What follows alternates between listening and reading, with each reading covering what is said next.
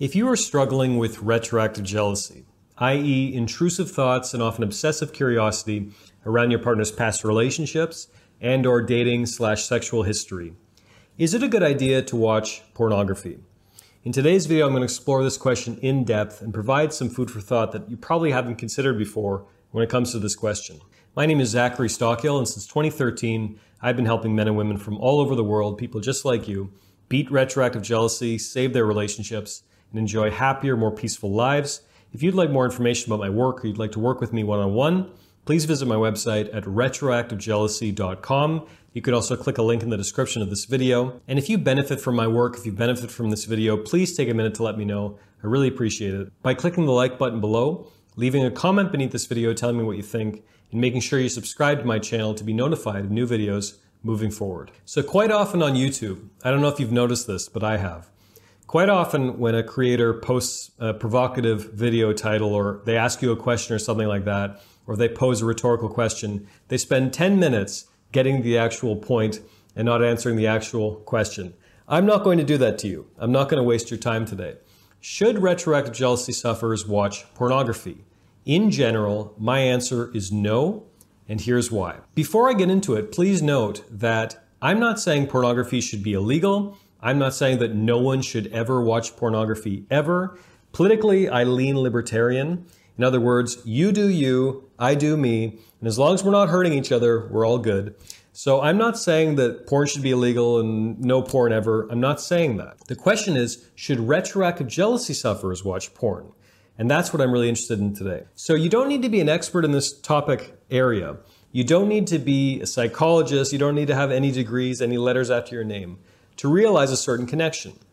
If you're struggling with unwanted and often violent graphic imagery or mental movies in your head, whether it's of a sexual nature or anything else, is it a good idea to be putting more violent graphic sexual imagery into your brain?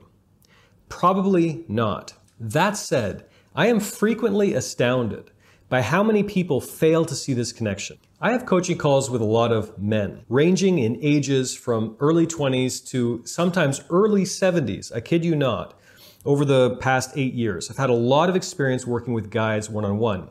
And let's be honest, most pornography, the overwhelming majority, is created by men for men. So it's mostly guys who are watching porn anyway. Sometimes I'll have a coaching call, particularly with younger guys, where they'll start describing some of their symptoms associated with retroactive jealousy.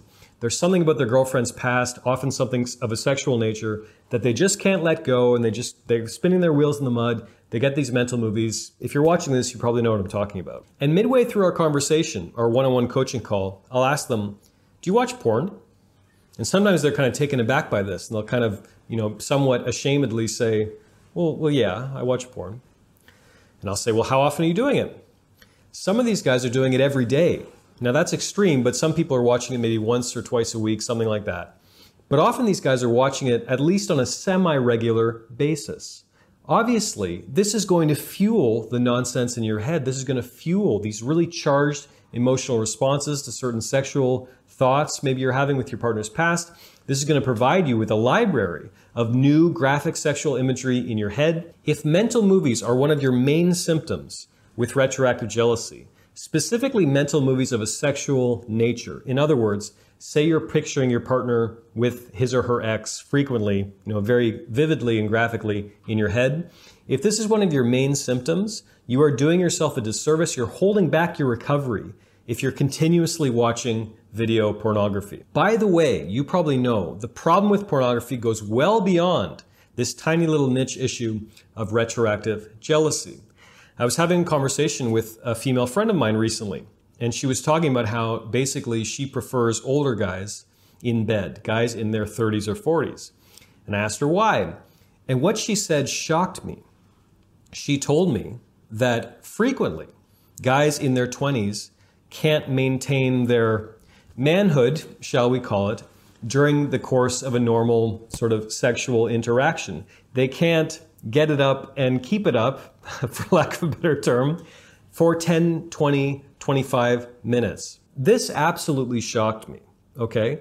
Now, I think this is largely a problem with younger men because younger men, the kind of the generations right below me, I'm in my mid 30s now, so the guys younger than me, they grew up with hardcore, high definition internet pornography that's free, endless, and ubiquitous. It's available to them at any time and they grew up with that. There's a lot of research in this area, far beyond what I can cover in this video, on the harmful effects of porn, particularly for young adolescent men. And often these harmful effects follow them for years or even decades later. And just generally, I mean, there's all kinds of problems with the porn industry. You guys probably know them if you're watching these videos. A lot of these poor young women are terribly abused and they're just completely messed up for their entire lives after because of their experiences in pornography. A lot of the male actors, by the way, bear some serious psychological scars as well. If you search around on YouTube, you can find some really interesting videos, testimonials from male porn actors speaking out about their experiences and the harmful consequences. For the viewers, it doesn't teach you anything about sex, about what women really want, about what real pleasure and intimacy looks like. It's completely a fantasy. These women are acting. For the vast majority of women, this is not what women want at all. It's completely divorced from reality. It's a male fantasy created by men for men who want money, who want to profit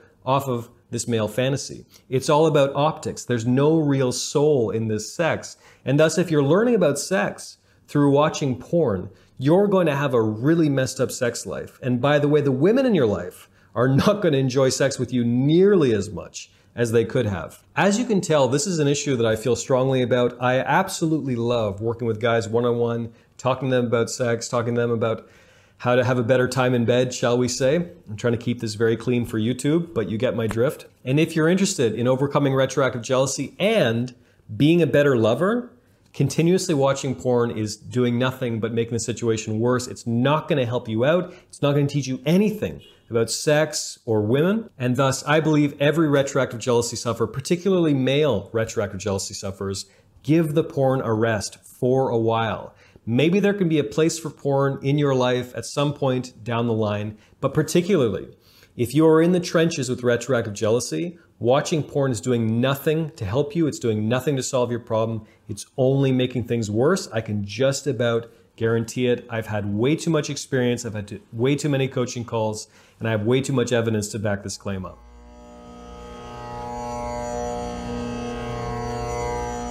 Thanks for listening to the Zachary Stockill podcast. If you enjoyed this podcast, please be sure to subscribe and leave a rating and review on Apple Podcasts or your podcast app of choice. To learn more about my work on jealousy, relationships, and more, please check out my YouTube channel at Zachary Stockill. For information about my online courses, books, and coaching service, please visit my website at retroactivejealousy.com.